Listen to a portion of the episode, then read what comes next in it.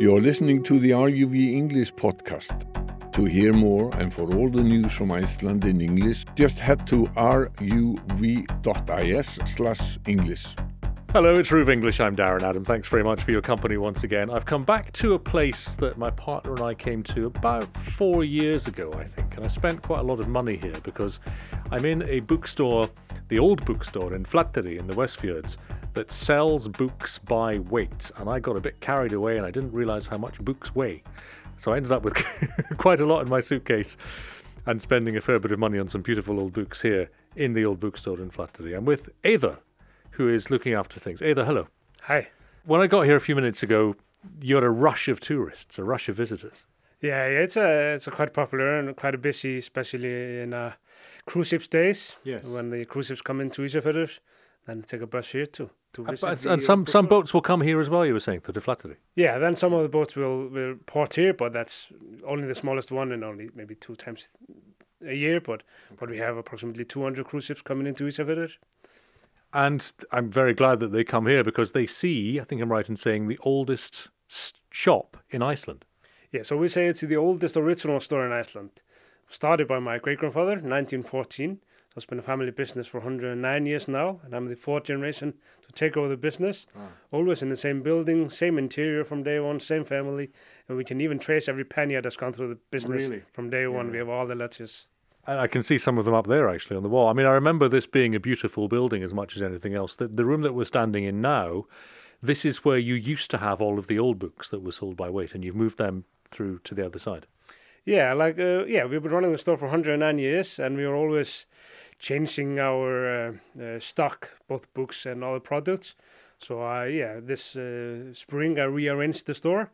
So I put up some new shelves in the entrance and put all the second-hand books there, and, and keep the new books and, and local products and other products inside of the old store. And in here, there are some beautiful products that you can buy. Look, I, I, it's the second time I've seen that chocolate. That's made in Suðureyri, isn't it? Or, or in Suðurvik, rather. Yeah, that's made in Súðavík.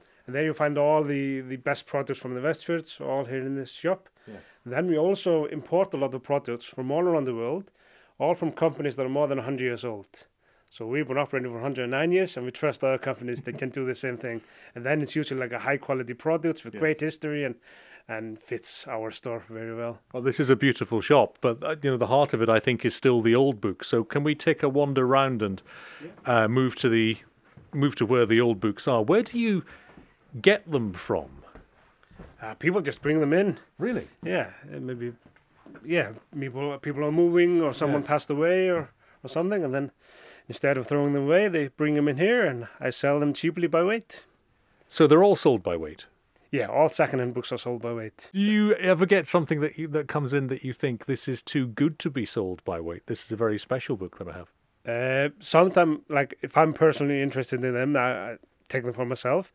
But still, we sometimes get very valuable books, and I still just put them in shelves on the same price as every other books.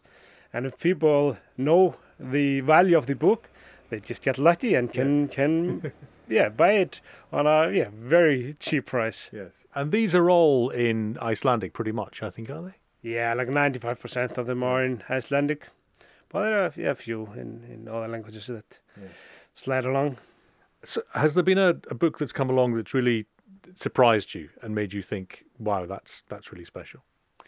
Yeah, for, for example, I got, I got a book in here that was the first edition of first uh, poet book of uh, Halldór Laxness. Mm, That was very old valuable, and I yeah sold it to my friend for yeah I charged him for just the, the weight of it, which Yeah. was like 150 grams, 150 kroners, but he demanded to to pay a little bit more, and I accepted that. I think that's fair enough. Let's talk a little bit about the, the building then, if we may. Um, I, I've, I've got a memory of being through here. Now, this is the. We can go in here, can't we? Yeah. This is the area of the house that is still set up as a house. So just remind me who lived here. Yeah, so uh, one half of the building is the store, then the other half is the, the original home of my great grandparents. And absolutely nothing has been changed here since they passed away. So they moved into the store in 1915. My great grandfather passed away in 1950, and my great grandma in 1983. And after my great grandfather passed away in 1950, my great grandma didn't change anything.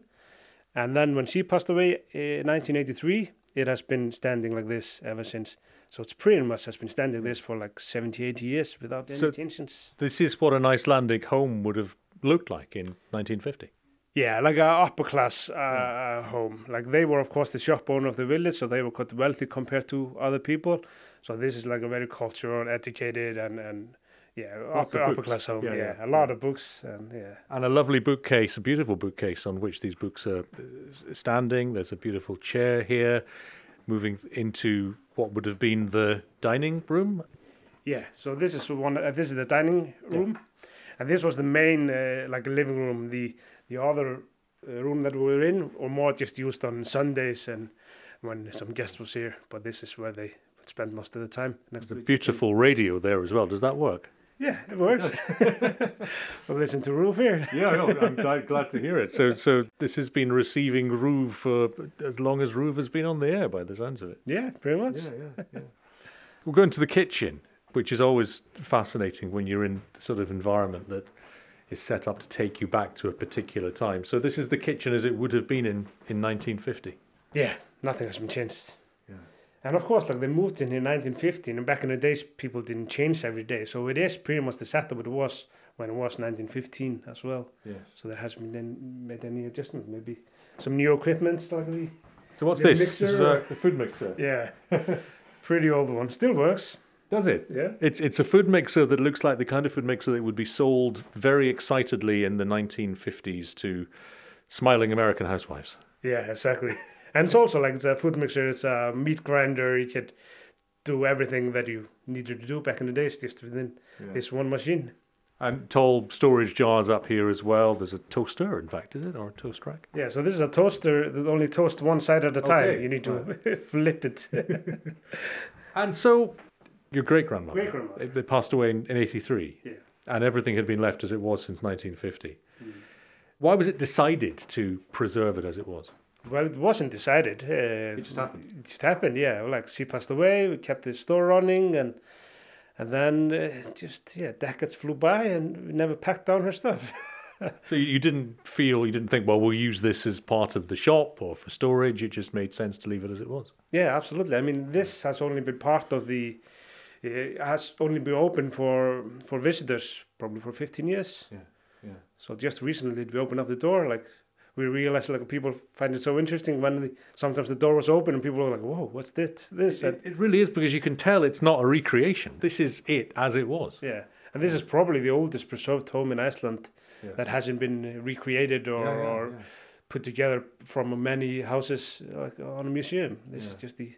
The And this would, this would have been a prime property, I guess. I mean, the view's pretty amazing. Yeah, I mean the view from all the houses on this street is quite amazing, Yeah. and this is like one of the oldest preserved street uh, in Iceland. All of the houses were built 1880 up to 1900, and it's pretty much like intact. Like there hasn't been much changes to the street for yeah, Yeah. 100 what 40 years.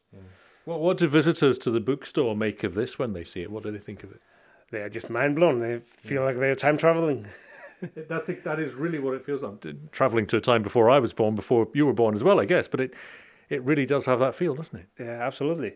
And it's so precious for me, of course, like both uh, my great grandparents passed away before I was born.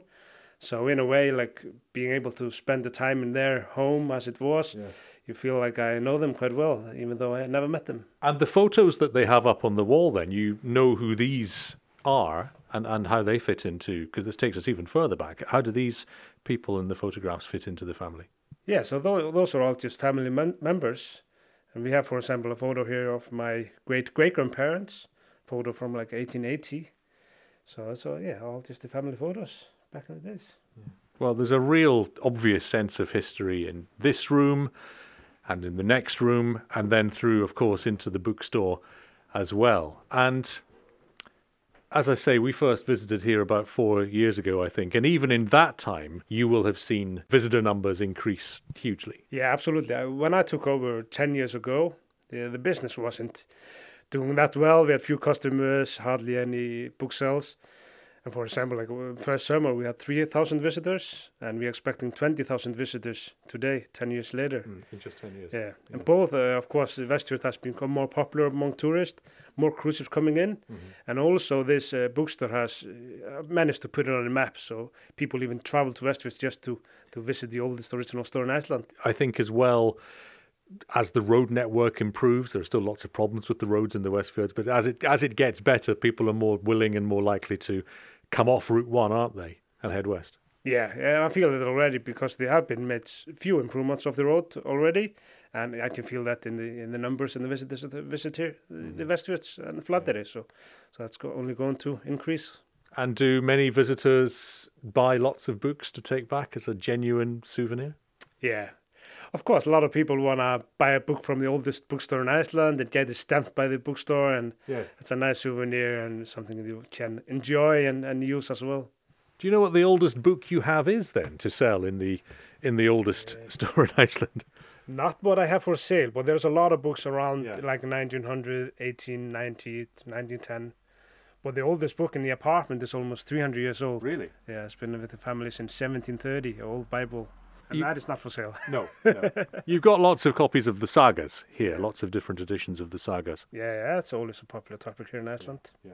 Back into the the newer part, I guess, which which, which was the old part, but it's but it is the newer part. You've got some customers here. I don't want to cut across you. no worries.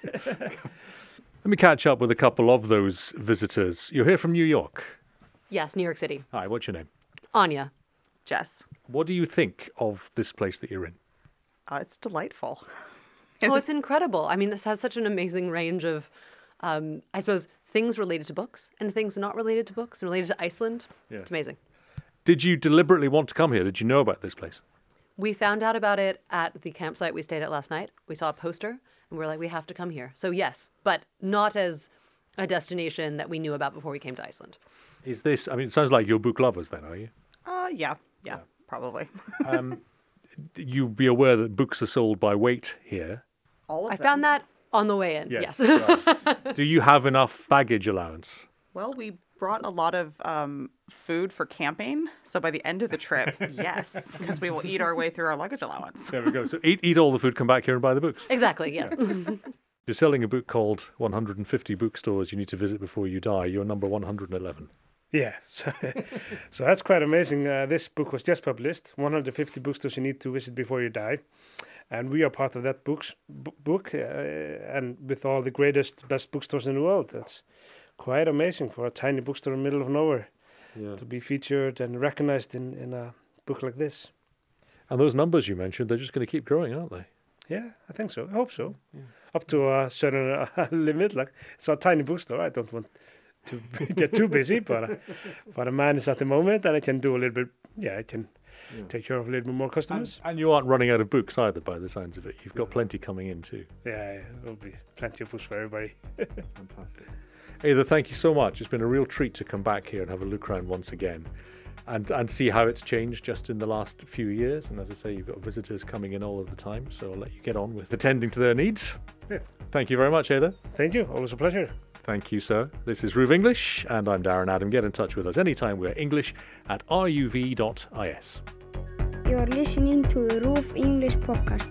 To hear more and for all the news from Iceland in English, just head to ruv.is/english.